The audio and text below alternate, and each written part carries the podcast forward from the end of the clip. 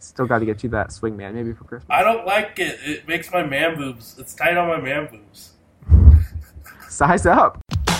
Let's go!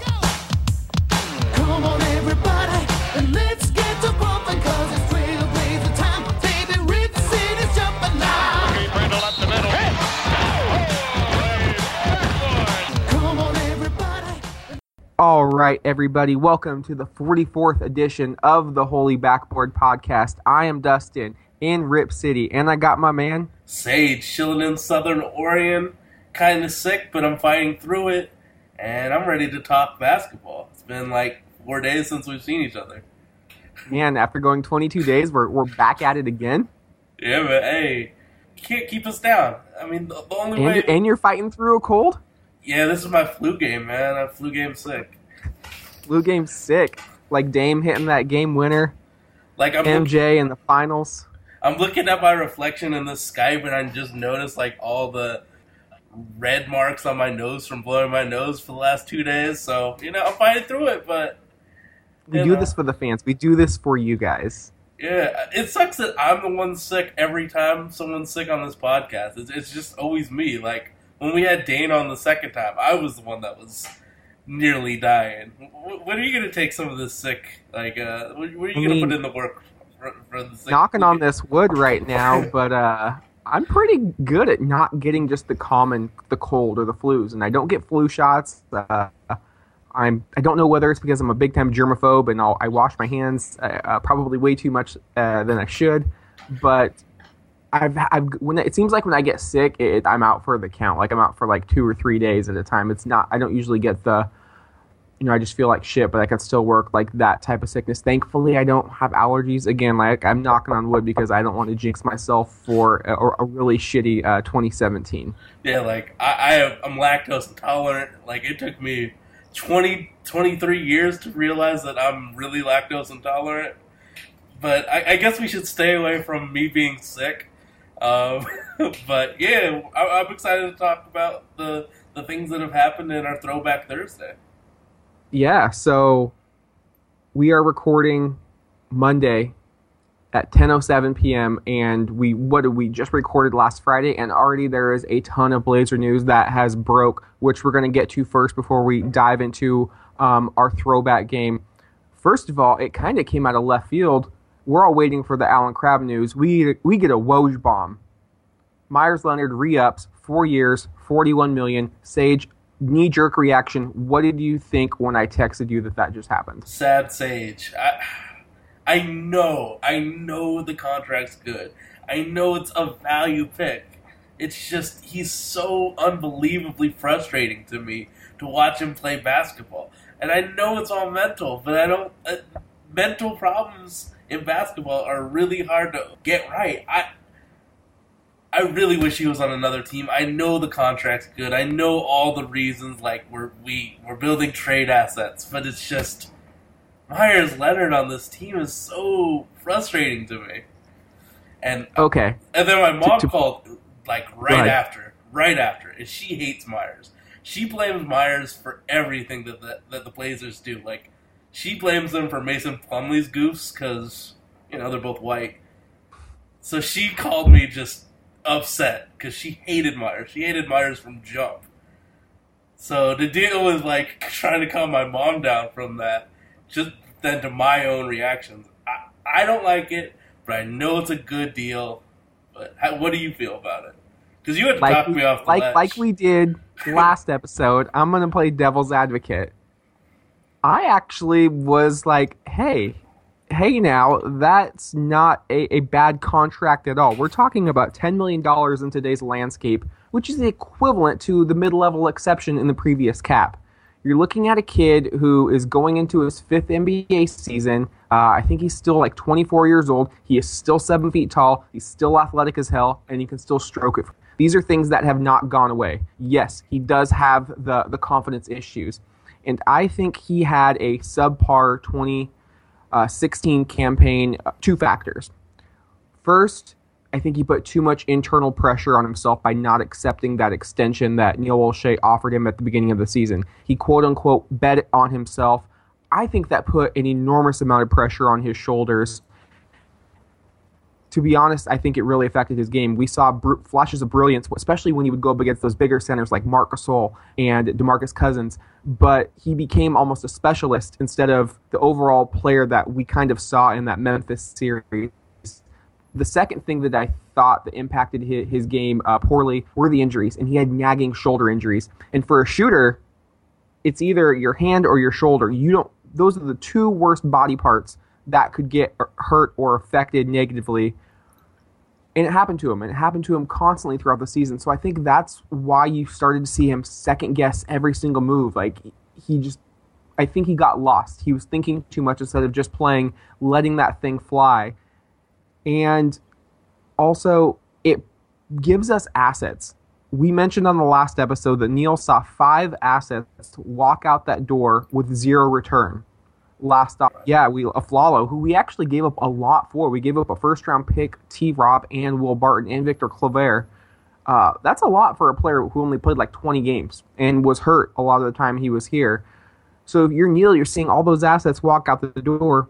Remember, he drafted Meyers. He drafted Dame. Those two are his guys. Every player after, every player acquired after the 2012 draft, Neil's guy. So he's going to hold them in a, a different light, in a higher regard, as, as all GMs do. Um, so that's a big thing.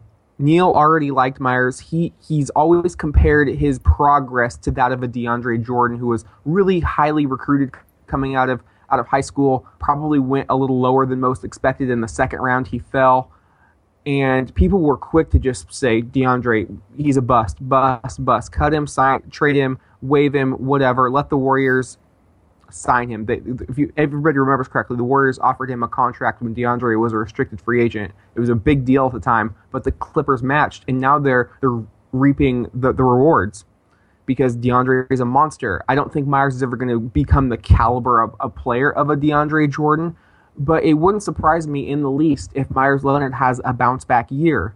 So now Terry Stotts has all of these types of players at his arsenal and Portland is legitimately 12 deep.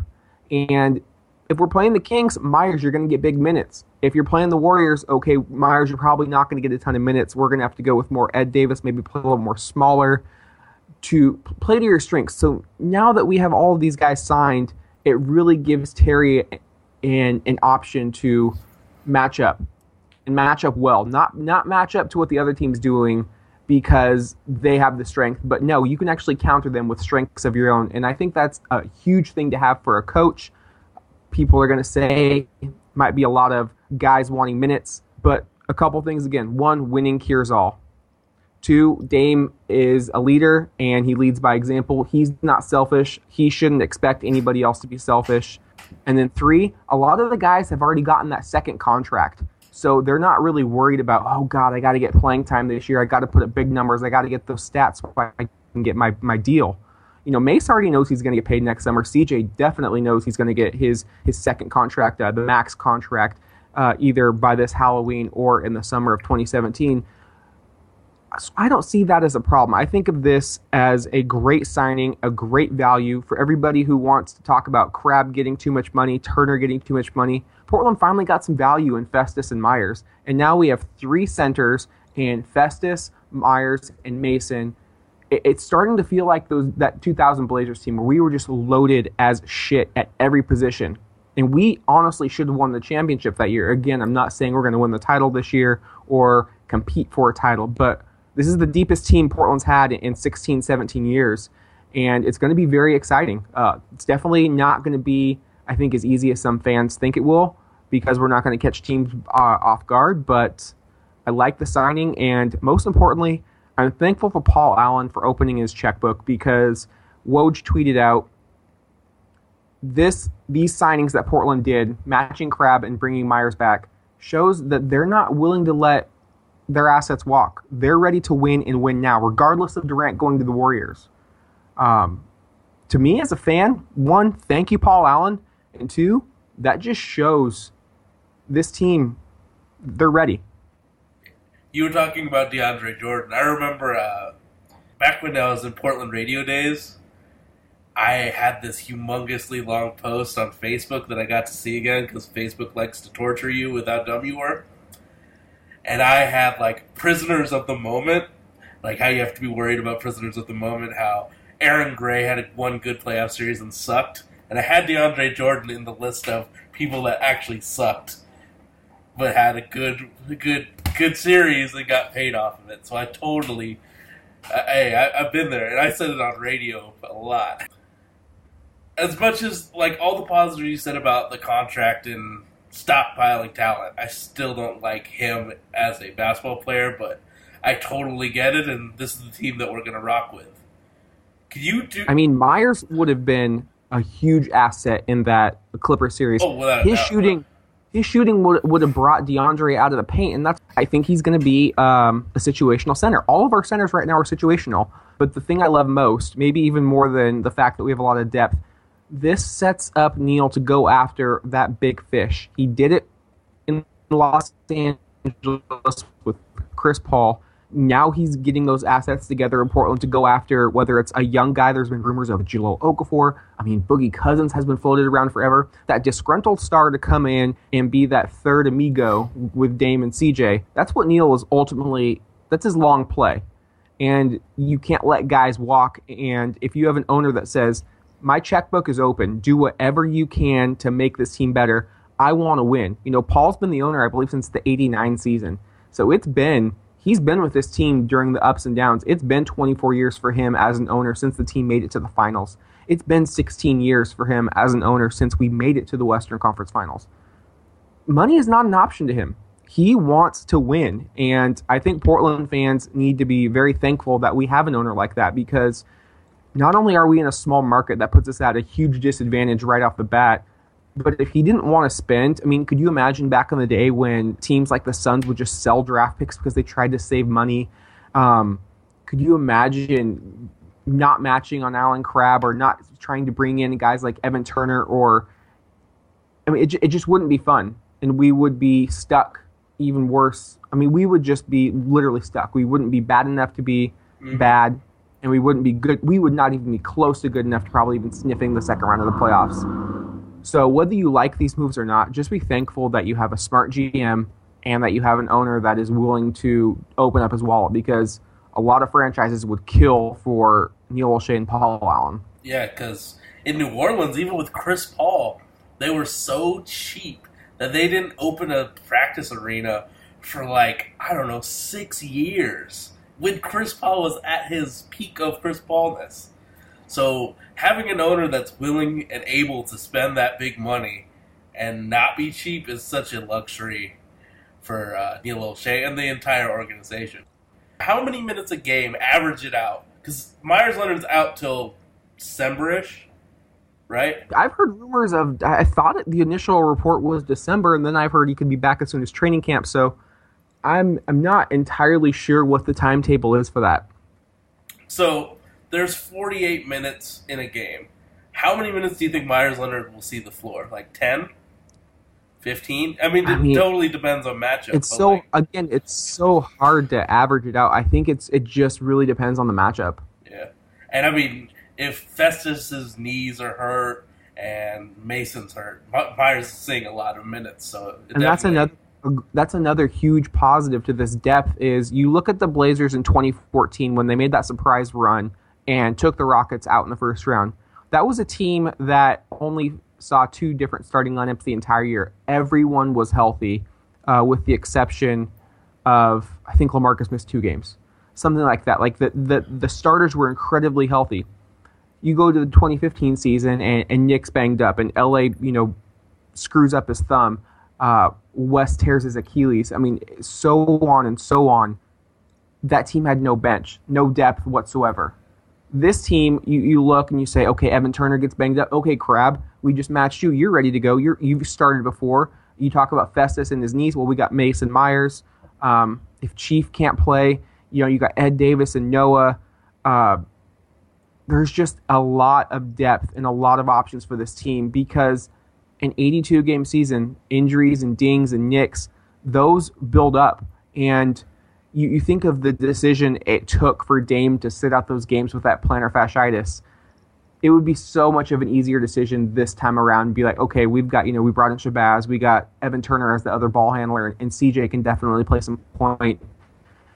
So you don't really have to make the decision, I guess, based upon like prisoner of the moment, like you said. Like we really need Dame, we need him for this playoff push. You can almost look bigger picture and say, no, we ha- we brought these guys in for a reason. They can help out. Like It was basically the same day all this news came out about the Blazers. it was literally like two hours later, yeah. if that. It might have been an hour. So after the Meyers news, which low key devastated me, we got some good news in my opinion and re-signed Allen Crabbe. What was your initial thoughts to it? Because I know we're in cap hell now.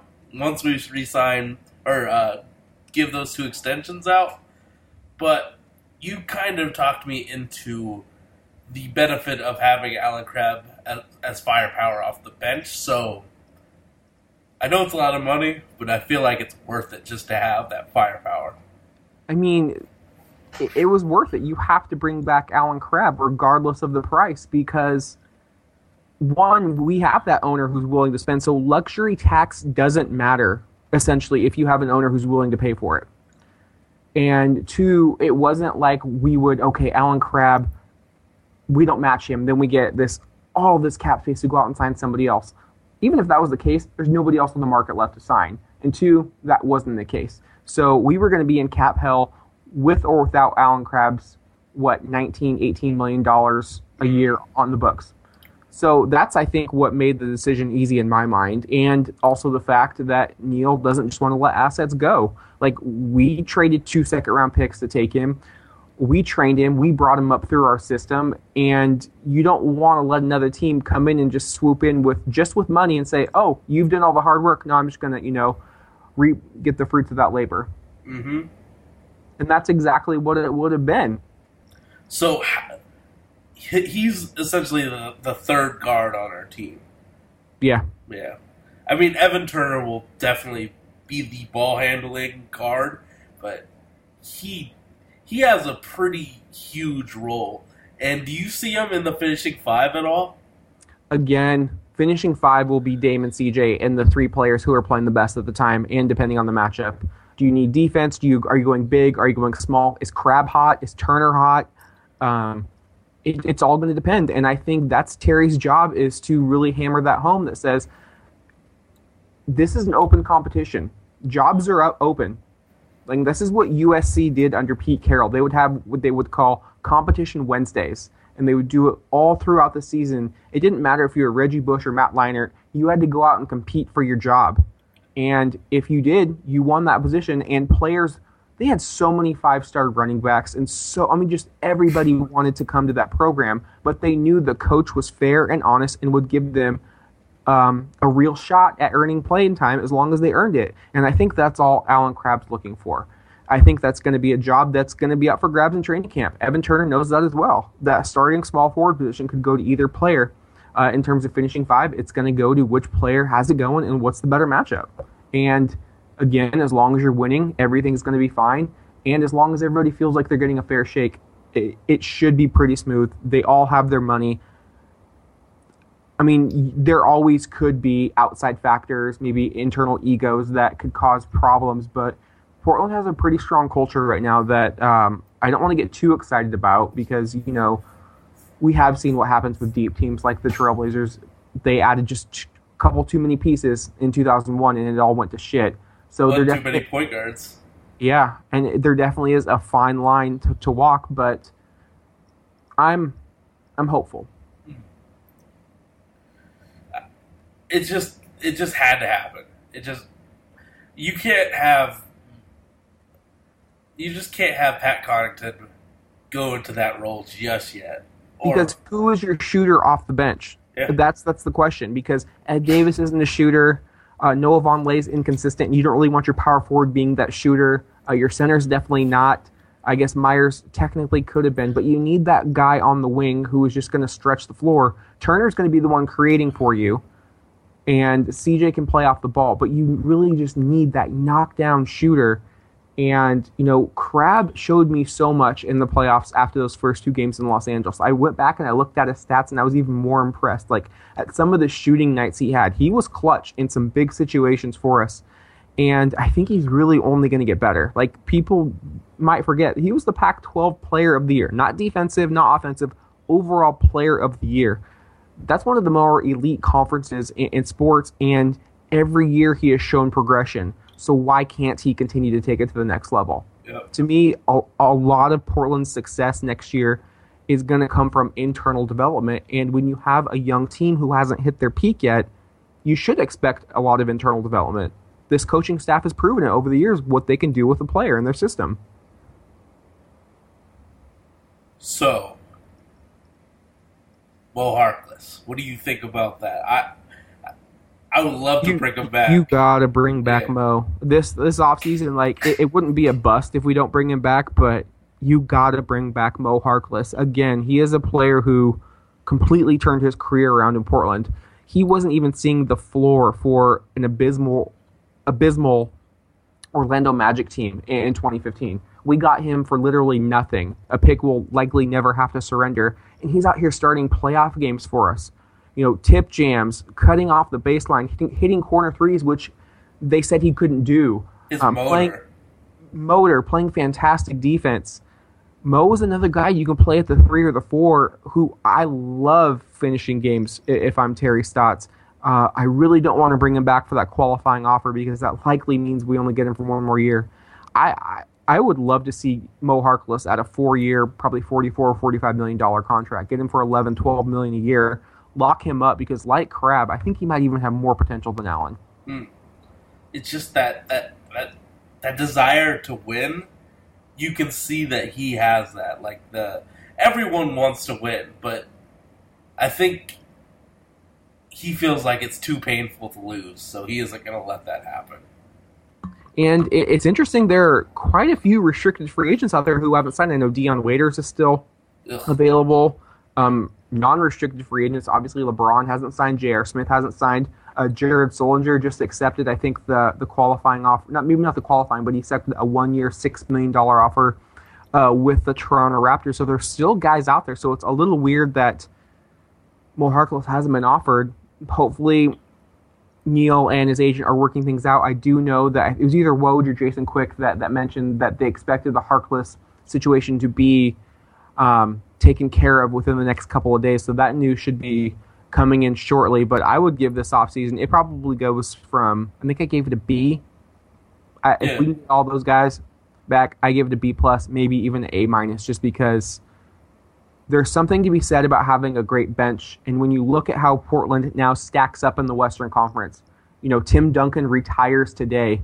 I think that is going to impact the Spurs so much more than a lot of people just because of his leadership, just because of what he's meant to that organization. It's going to be so weird them taking the floor and him not being either right there next to them or on the bench, you know, coaching them up. Um, obviously, Parker and Ginobili are on the decline. Danny Green had a surprisingly terrible season. And I'm not saying this as a salty Blazer fan, but Lamarcus Aldridge is, is not going to carry a team. We, we, we all saw that last year. So I'm honestly not worried about the Spurs. We've discussed on the last week's episode, uh, the Clippers did not get any better. They probably got worse. They got a little bit worse. The Thunder obviously got worse. They have a huge hole at small forward, um, probably power forward too, because I don't think you can play Adams and Kanter for the majority of the game. Uh, you go down to Memphis, a lot of injury concerns. Again, no depth in Memphis. Um, and then there's Utah, who still has hasn't proven that they can take that step from promising young team to actually playoff contender. Do you like the George Hill trade? I do. I like that trade, especially in this draft. I think the 12th pick probably wasn't going to get them a whole lot. Um, although Denzel Valentine would have looked awfully nice in a Utah Jazz uniform if you're a Jazz fan. I feel like the point guard was just so much of a need for them, though. Just having an average guy, because I think George Hill is average. He's an average player, but the thing about the Jazz, They look good- fine with Shelvin Mack, and he's below. So just having a consistent They've- got a good coach. I think they've got they've got a lot of good players. They got a good home court advantage, play fantastic defense. but why I'm not completely sold on them as contending. I think they, they'll probably sneak into the playoffs, but I'm not sold on the Utah Jazz because they don't have a number one scoring option or a go to player consistently throughout an 82 game season. And I, I just don't know if they're going to be able to, without that go to, they, they, you can't win games scoring 85 points. No. Like, they, they are great defensively, but who are you going to dump it to in the post? I mean, Favors hasn't taken that step like we thought. Gobert is not an offensive threat. Hayward is fantastic, but he's a uh, I believe he's either he's a free agent next year, and there were rumblings that he wants out of Utah. Don't know how validated or valid those are, but if he wants out, I mean that I got friends in Utah that like have that that see Gordon Hayward's face everywhere. So if there's a way that Utah can keep Gordon Hayward, they're going above and beyond for that because you know he he totally fits what Utah wants on the basketball court. I mean, they got a nice team. I, I like Rodney Hood, but I don't think they added any. Like, so they got George Hill. I don't. Boris Diaw and Joe Johnson just they don't do it for me. And there's so many question marks about how Boris is going to handle this year. Well, we saw what happened to him after he left Phoenix and Steve Nash. He went to Charlotte and just ballooned. Yep. It took Coach Pop. Like, not everyone is a Coach Pop and can make you know lemonade out of lemons. Yep. Like it just it doesn't happen. So right now, I I have Portland as high as two, as low as probably five. I, I obviously the Warriors are leaps and bounds, but if you're Portland, your goal this year is to finish second or third, so you can win two rounds and get your shot at Golden State in the conference finals. I think you forgot the most important free agent signing though. The man, the myth, the legend, Tim Frazier got a really team friendly deal. Sam Frazier Chronicles are alive and well in the Crescent City. I feel like his agent needs to get kicked in the nuts. He should have waited one more day for New Jersey, no Brooklyn to match. I bet he would have gotten a better contract. Uh, but that's the thing, we don't know. But I mean, with Tyler Johnson getting uh, matched and Allen Crabbe, they I mean- needed bodies. I mean, we all like Tim Frazier, but I don't know if he's that good of an NBA basketball player. Oh, Pelicans Twitter thinks he can hit threes. Well, I don't want to ruin their fun. I don't want to ruin their reindeer games. so where do you see Portland right now? If they bring back Mo Harkless, do you think that's a fair range to put him in? I would go. I, I don't want to give him two just yet, but I'll give him three to five. Yeah. I Two mean, just think- seems lofty. It does seem lofty, but you start looking at the Spurs. They lose Duncan. They lose Boban. They lose Boris Diaw. They lose David West. They lose four bigs. Yes, I know they got Pau Gasol, but He's slow. That they have no like for for once you look at the Spurs roster and you're like, where's the depth? They don't have it, especially in the front court. yeah, it's just two bigs that aren't the most uh, fleet of foot. and they are going to be tough in the regular season because they're a regular season team. They they just execute on a different level with Popovich, and I understand that. That's why the two seed. You're right; it might be a little lofty, but if you could, get- like you said, finish third, I think if you could get them in the second round, they're a team you could do some things with in the playoffs, just based upon the um, the days in playoffs being a little bit shorter. Um, longer season, you might be getting them while they're tiring down, but you've got a lot of young legs and depth. Again, we're looking way too far ahead in, in July, but that's It's not thought. even summer. Summer league's bum ass isn't even over yet. Well, it's summer league, so you got to you got to talk about you know the season starting, but that you know there's a lot of room for excitement. But I think we've we've touched on a lot of things that have happened. But let's go into why we're really here. This will be our second Throwback Thursday episode. Uh, the game we're going to discuss is Game Five of the 1991 Western Conference Finals, Trailblazers versus Lakers. And Sage, there's a, a reason I wanted to discuss this game. I was five years old when I became a Blazer fan. It was in 1990. So the 1991 Blazers are the first time I've ever experienced professional basketball. Uh, they are the reason I am the the Blazer maniac that I am. Um, I still have so much memorabilia. I watch all of the old games because I was so young. Now I get to kind of relive a little bit of that. But this is also when my Laker hatred began. I get This- it. This is if you want to talk about the one that got away every franchise has that this is the series this is the team the one that got away. Even when the, you ask the old blazers they would come through whenever they would get together. You know what was the best team you played on? Some people might expect them to say the 90 or the 92 teams because they made it to the finals. They all say the 1991 squad. They won 63 games. I think that's when the majority of the team was at their peak and they they simply were better than everybody else um, I don't know what happened. That there was a weekend in Los Angeles where they lost games three and game four, and it wasn't really even close. They got blown out in those games. But I wanted to touch on this game because I still love it. One, anytime we beat the Lakers, and two, it it still haunts me a little bit that we did not get it done in this series because in my heart of hearts, we would have beaten the Chicago Bulls in the 91 finals. That that's our championship. That would have been my first championship I witnessed alive on this earth. God, you're making me feel bad. And this team was so special. They started out 11 and 0. I mean, they beat a lot of teams during that stretch. They beat Jordan's Bulls. They beat the defending champion Pistons. They went on the road to Los Angeles and won in overtime. They started uh, in 19 and they went to 19 and one. Um, they had the best record of the All Star break. Rick, Rick Adelman was the head coach of the, the Western Conference All Stars. Uh, we had three All Stars: Duck, Porter, and Clyde. Uh, hit a little bit of a rough patch around February, but we ended up winning our 16 straight games heading into the playoffs. Uh, the intro music we play at the beginning of this podcast is "Too Hot to Stop It," and that's from the 1991 season because we were everyone picked us to win it all. Um, it- and it was looking it was looking good. We got past the Sonics. It did take five to beat them, but those games were close every single game we played them, even though we swept in the regular season. But it was just amazing to watch those games and see all of the Portland fans go up to Seattle for that. And that's why I miss the Sonics in, in Seattle because that would have been a cool experience to, to go through.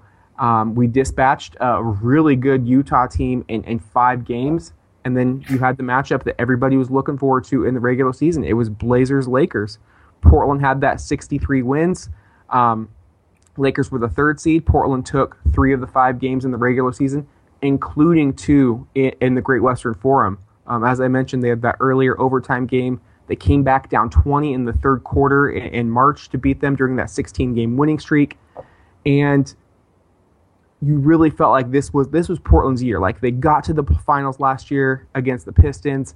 Everything set up for the Blazers, and they blew it. Game one, I will never forget. Game one. Um, again, forgive me for not watching the game. I was five years old at the time. My sister ended up taking me to see Teenage Mutant Ninja Turtles Part Two: Secret of the Ooze at the Albany Cinema. You're a nerd. So I, I get back from from the movie and I asked my mom, I'm like, "Hey, mom, did the Blazers win?" She said, "No." I mean, that right there is when I started hating the fucking Lakers. I it's like you cannot do this to me. And I have a book. It's called The Long Hot Winter. It's actually written by Rick Adelman. You can pick it up at Powell's, pick it up on Amazon.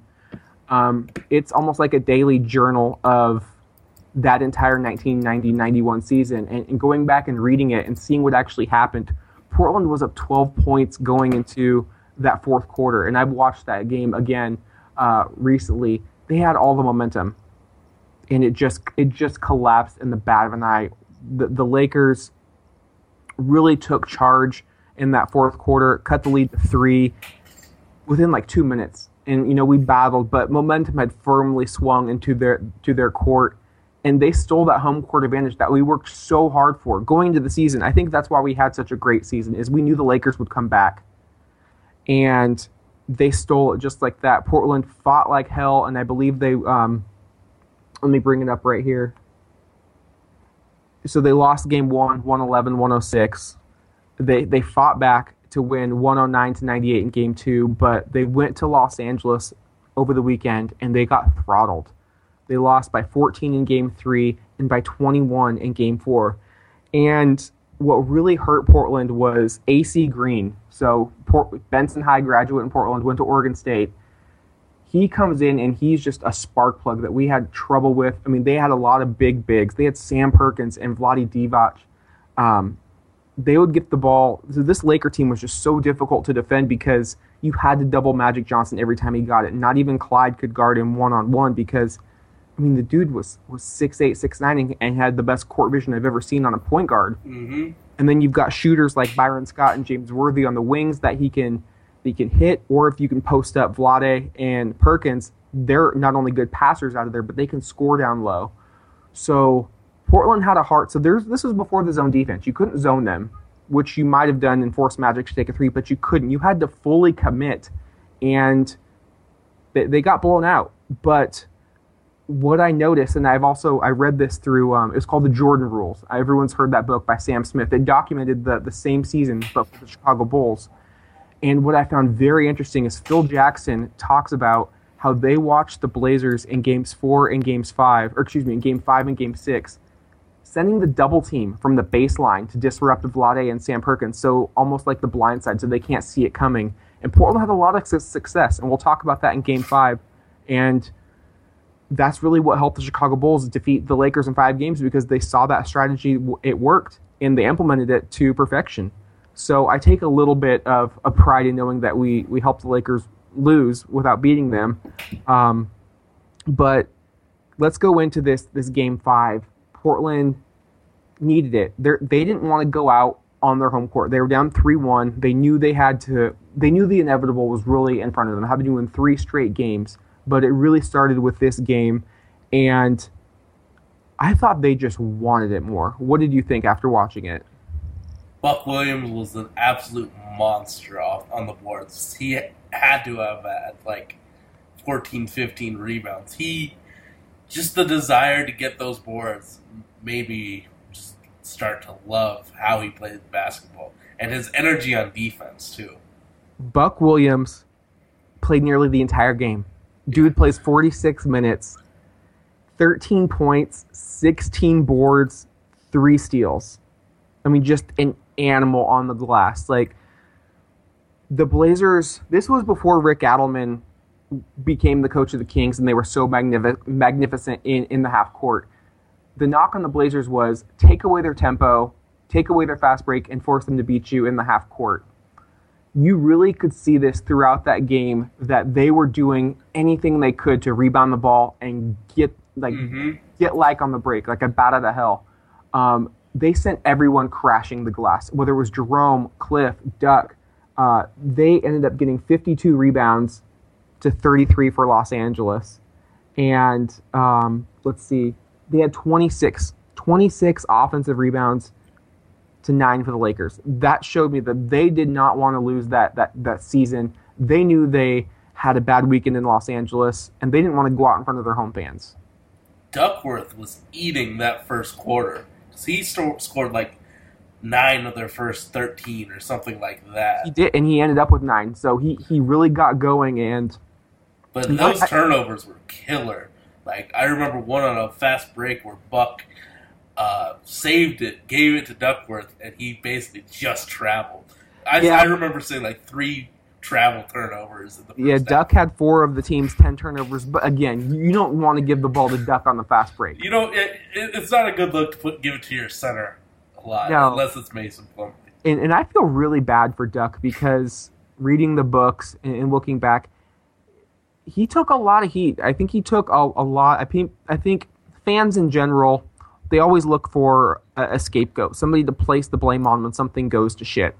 And unfortunately for Portland, that was Duckworth. And uh, honestly, that was the worst person that fans could have done that to because Duck, as big as he was, he was a big, sensitive teddy bear who took everything personally.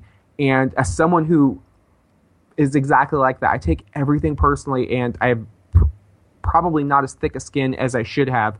And it, it ate Duck alive. And I think it really affected his performance. He was an all star that year, but I don't think he had, had the best series. Uh, I think Vlade and Sam got the better of him.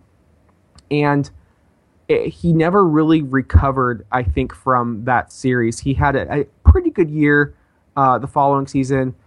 Uh, it just slowly went down. He got traded after the 93 season, and his weight got out of control, and it almost just snowballed for the guy. and I feel for him. I just wish things could have worked out differently because he was so so talented. Mhm. I mean, he was pick and pop money. Put him in the post, jump hook over either shoulder.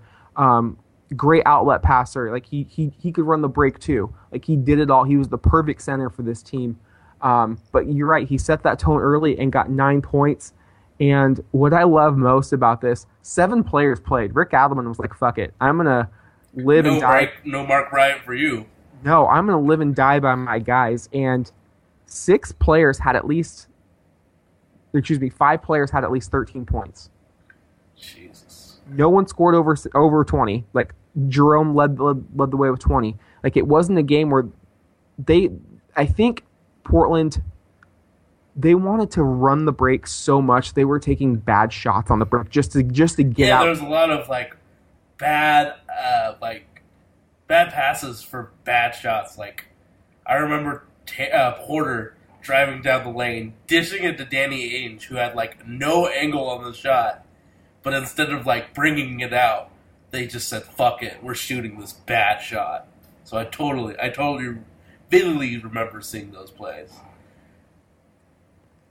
But when they did get out on the break stage, it was it, it is a thing of beauty. Jerome Kersey is the fucking man.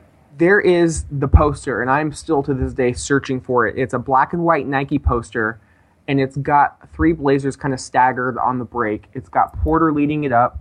It's got Kersey to the um, to the left or to the left or the right of Porter, and then Buck trailing. And just the caption says "Uh oh," and that's really what embodied this team. You did not want to see that squad on the break because everybody could run and everybody could finish.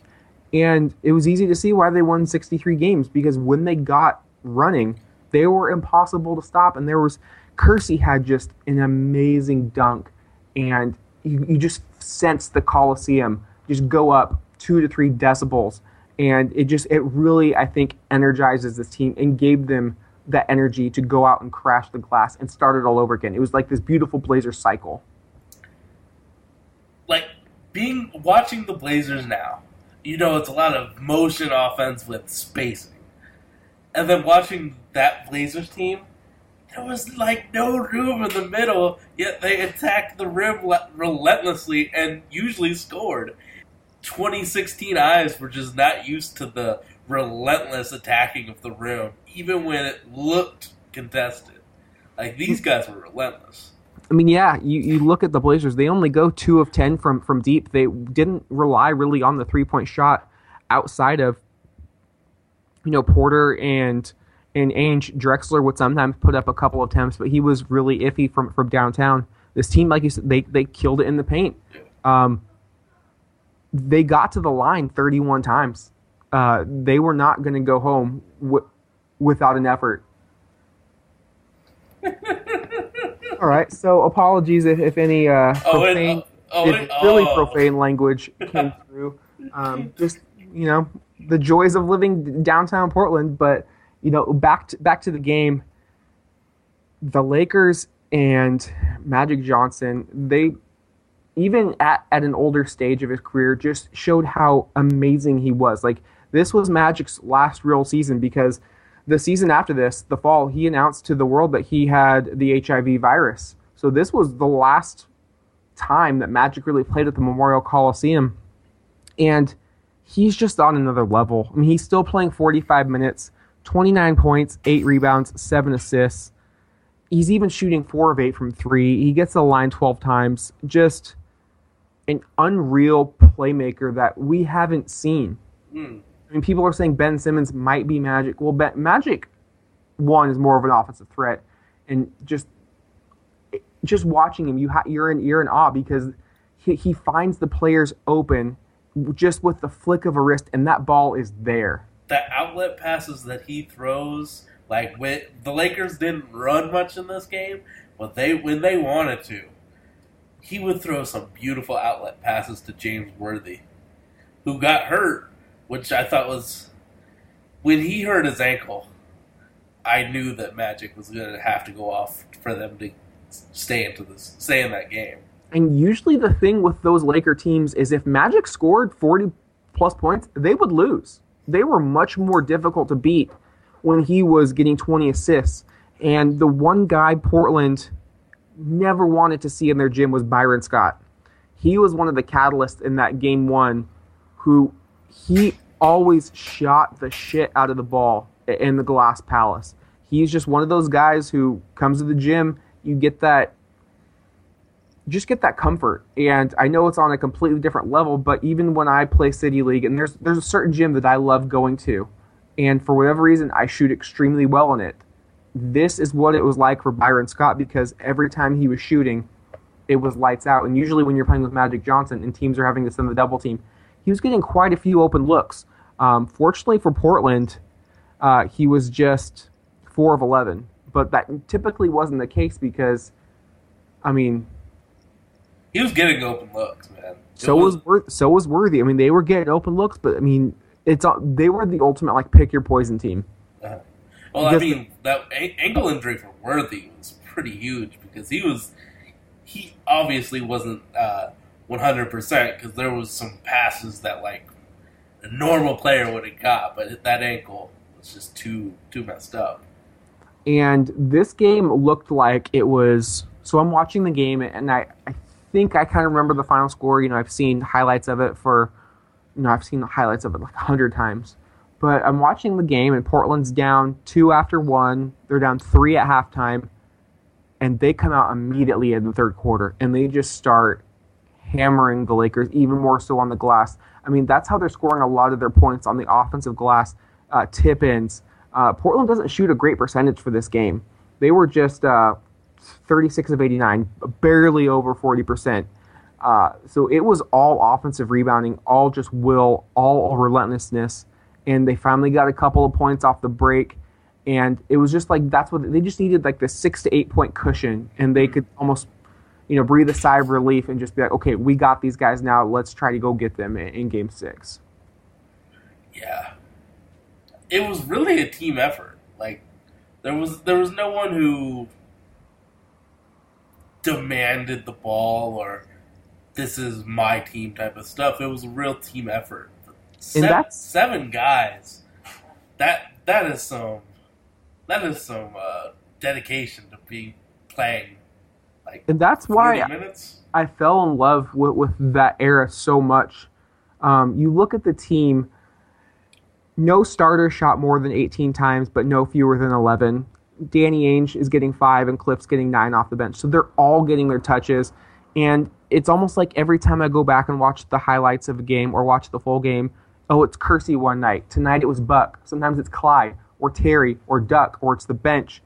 It- It's always one or the other. And it was just so fun to watch a team and they never had ego problems. They never, like you said, demanded the ball. They shared the ball fantastically. They were a great passing team, and you know I'm very thankful for them because they're the reason I love Blazer basketball as much as I do today. The jump passes, though, my God.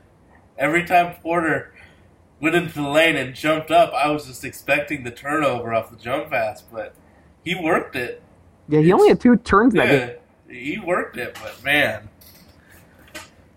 My poor basketball mind was not ready for those jump passes.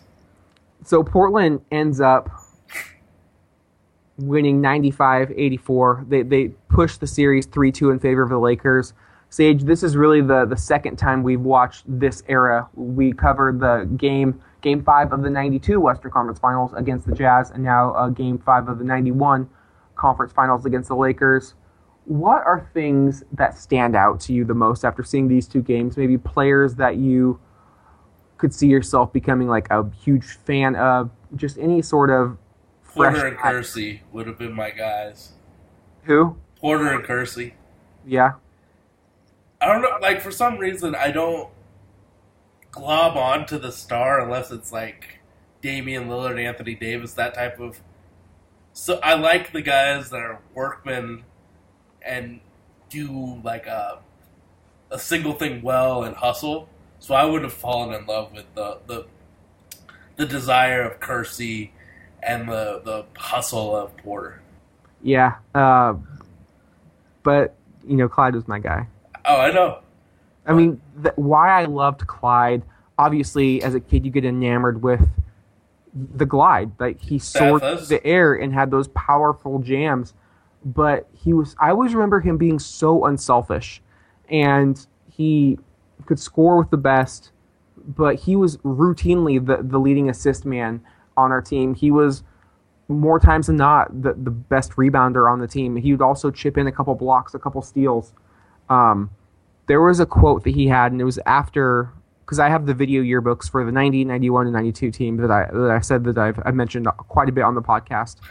I've seen numerous times, but my favorite quote from Clyde Drexler, and it's something it went something along the lines of, you know, when when we hurt, our fans hurt, but when we win, our fans win. Like it, it's a team effort. Like our fans are involved just as much as we are. And so when I refer to the Blazers as, as a we, that's where that comes from because I don't think the team is who they are without their fans behind them. I mean, do you think the Blazers win as many games as they did last year or in their history without the fans? I mean, I hate them, but look at the Seahawks. There's no way in hell they're winning all those games without the 12s Nah. fans have a big part in this and to see my favorite player a star athlete really embrace that and, and talk about it uh, just was music to my ears as, as a little kid and it has you know held strong with me throughout my life But I, I, th- I think one of the major differences is, is like the the hustle on defense with Buck. Like, like every time there's a double, uh, you got to hustle back to the guy, or it's an illegal defense. yeah i mean you cannot jog back you can't kind of oh i'm guarding this guy put your they will get you for an illegal defense and that's a technical after the first warning and so you are having to, to blitz guys up at the top of the key and bust your ass back and they're doing this with seven players and this is what this is well over game 100 into the season so it's not as easy as these guys make it look. They are extremely tired when they're doing it, and they were busting their ass. Um, it's unfortunate that those that game one happened. Um, it's unfortunate that game six happened. Um, I know we've talked about this in the past. If you could relive any play in your sports team's history, what is it for you? Um, game seven in the 2000 conference finals against the Lakers, there wasn't really one play. It, it kind of all went to shit at once, so it was hard to pinpoint something there. But you can look at something in game six. Portland fell 91 to 90, but there was two plays that stood out to my mind. They they definitely atoned for those poor performances, and they showed they could win in the forum like they did in the regular season. Portland was down by one with like a minute and a half to go. They had a three on one fast break. Every lifelong Blazer fan knows exactly where I'm going with this. I even know. I mean, Kersey had the ball, gave it up to, to Robinson, and he just bumbled it off his knee out of bounds. Okay, there, there's one. Next time down, Kersey blocks Vlade Divac, causing a 24 second violation. We have one more chance at this. Last play of the game. Who do you go to? Clyde, Terry. They get a wide open, like 16 footer for Porter. Like, this is the play I would redo because I know he would nail. Like, he was one of the best shooters in franchise history, and it's just long. Um, it, it's really hard to just relive that moment because I still don't think I've watched that game. Uh, I've seen the highlights of it, like I said, uh, because of those yearbooks. But I that's one game I just I can't. Maybe I can watch up until that part, but I, I just can't because then you've got that that look of Magic Johnson throwing that ball down and, and the clock it's stopping and it, it winds down to point one. Then Buck throws that pass with point one seconds left. It's over. Magic's throwing his hands in the air. Their crowd's going wild, and it's I mean, that's an iconic moment for the Lakers and an all-time terrible moment for me. And it's just, you just wish things could be a little bit different. I mean, that's my what if moment because we would have beat the, we would have went Game Seven. There's no way they're beating us again at the Coliseum, and we were two and zero against the Bulls. This was before the Bulls really got into their groove. I think we were a better team than them. We would have had a home court advantage against them. It would have been a great series, but I don't think Jordan gets his first ring in '91. Um, but the 91 Blazers are my favorite team, but they're my ultimate what if team as well. To make you feel better, the one thing that I would take away or change is Alex Smith throwing it to Vernon Davis for a touchdown in the oh shoot 2013. Uh, no, it wasn't 2013. I think it was 2014. No, no, no, no. It wasn't 2014. It might. It was 2012. God. Okay, yeah. All right. Confused a little, but yeah. 09 Super Bowl, lost to Seahawks, yeah. So, that whole sequence of Alex Smith being really good against my team, I would, I, I would, I would trade that time, and I would give you money. I would give you that memory back. The Niners lose that game. You Saints win, and I will also give whatever gods I have to some money so Porter can take that fucking shot again. well, I, I- we were the. This isn't a Saints podcast, but the Saints were the best team in that during that year.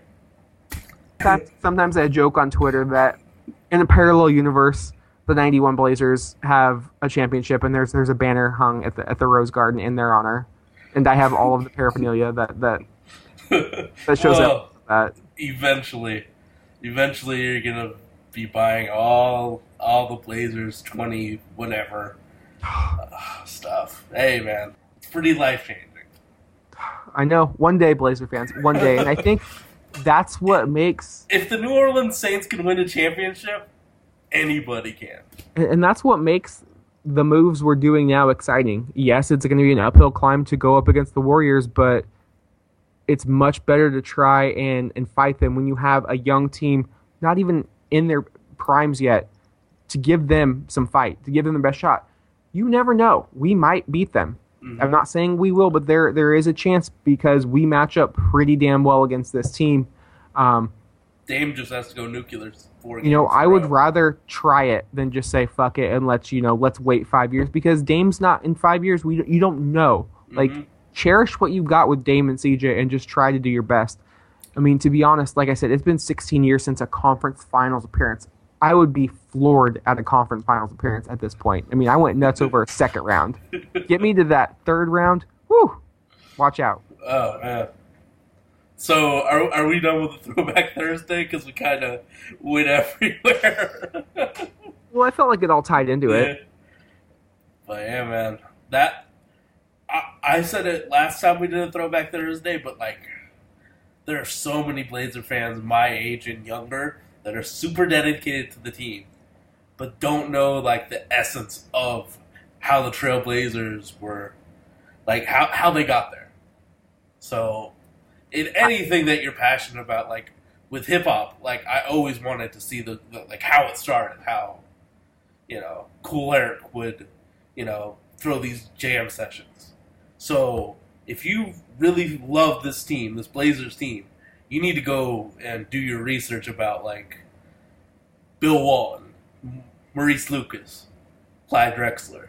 You know Or- that that '77 squad caught lightning in a bottle and really started Blazer Mania, but it was when we got Buck Williams in the summer of '89 that Rip City returned to this town Mm. because Portland had a lot of hardships. Obviously, Walton breaking his foot in '78 when they were 50 and 10 and on en route to, to going back to back. Um, Walton really never playing again as a Trailblazer after that 77 team. The continuous first round exits that couldn't get over the hump. That team in 89 90 brought the fandom back. And it started, I know we had playoff stretches before, but it really boosted this team to that huge playoff run where we didn't, we made the playoffs, what, 18 straight years or something like that. And we had the best three year stretch in franchise history. And you've got a lot of fans my age who are fans because of that team. Mm. So if, if you're a millennial, you're a little bit younger and didn't get to fully appreciate that team, go back and watch it. I was one years old when this game happened, so I had no idea what happened, even throughout the game. Like I, I didn't know one hundred percent for real if we won or lost. I knew that you weren't gonna make me watch a game that we lose, but at the same time, it's like watching this thing will make you stronger and make you understand like the 2000 playoffs. So I get, I like if they lost, I would have totally got it. But yeah, do study your lessons, do your googles. And, uh, you know, we need to think of another game to do for our next Throwback Thursday. So if you have any suggestions, you know, let us know in the comments. Let us know when you reply to us on Twitter. I'm thinking maybe something along the lines of the 2000 uh, Blazer squad. There were a lot of great games we could go back and watch there. Um, maybe maybe a little bit more recent, but uh, I really like the 2012 game against the Hornets. maybe. I, I, feel like we should do it eventually because I know I know that last play. Yeah, you know it. Yeah, it But yeah, Damian Lillard's first game winner, and I was there. if you have suggestions, let us know. We're all game. Maybe even a 77 game because we, you know, YouTube is fantastic. We can find almost anything on YouTube. Mhm. Um, but the eras I like to talk the most about are early 90s in that, that 12 deep Blazers team. Um, from No shit. those are my squads. I just let I just put the battery on your back and let you roll through 40 minutes of content. Oh, I can do it. I know you can. That's why I'm, you know. I'll, I'll let you. I'll let you have your your fun talking about these '90s. I mean, it definitely is fun watching the team, but you sort of were aware for these times. I mean, I- I would say a little aware. Uh, Yeah. Like I said, I was five when I became a fan, so I think that the the team I most remember as a as a youngster was the 91-92. We played the Bulls. I remember that a little bit, and like going to to see Clyde Drexler and Robert Pack and Jerome Kersey getting their autographs. wait, Robert Pack. Yeah, he was up in Salem Center. My mom took took me. Um, we would listen to like Blazers in the House and Bust a Bucket going up to to the um, to the meet and greet. I remember when Blazers on Broadway was a store that opened up on in Portland and in Salem. I got I still have a hat that I found a couple years ago um, that I got at that store. That store opened up I think in like '92 or '93. Uh, didn't last too long, unfortunately. But I start Blazers remembering. are so happy you're a fan just because of the merchandise sales. My God. Oh. Yeah, but I'm starting to buy the, the off the market stuff on Etsy. I got to get the, the vintage retro uh, t-shirts. See, oh man, Dustin used to give me sh- shit for buying off-brand everything. Now Uh, you're starting. I- mine was legit. I'm not talking about bootleg shit like my, my, my boy used to buy. Like this Oh, was man. real stuff, like dead stock. All right, whatever. I guess you aren't about that uh, fake, fake. I mean, you're lucky I'm still talking to you after you got that replica jersey. I wear, yo, I'm repping it. People, all the, all the girls in DC love this shirt, so I, I rock with it. Still got to get you that swing man, maybe for Christmas. I don't like it. It makes my man boobs. It's tight on my man boobs. Size up. That might be the opener. Well, I, I can't think of, of a better way to end the show than that. Uh, you know, if you like what you what you're hearing, please give us that five star rating on iTunes. Uh, go ahead and subscribe so you don't have to wait for our, our tweets to let you know when the show is live. Uh, it's also available on uh, Stitcher and SoundCloud uh, at Holy Backboard PDX. If you feel inclined to send us an email, you can do so at holybackboardpdx at gmail.com. And as always, we're active on Twitter and Instagram at Holy Backboard. Sage, it has been another fantastic episode. I can't wait to do the next one. Hopefully, we bring Mo Harkless back, and um, let's start thinking about that next TBT. yeah, definitely. All right, peace out, Rip City.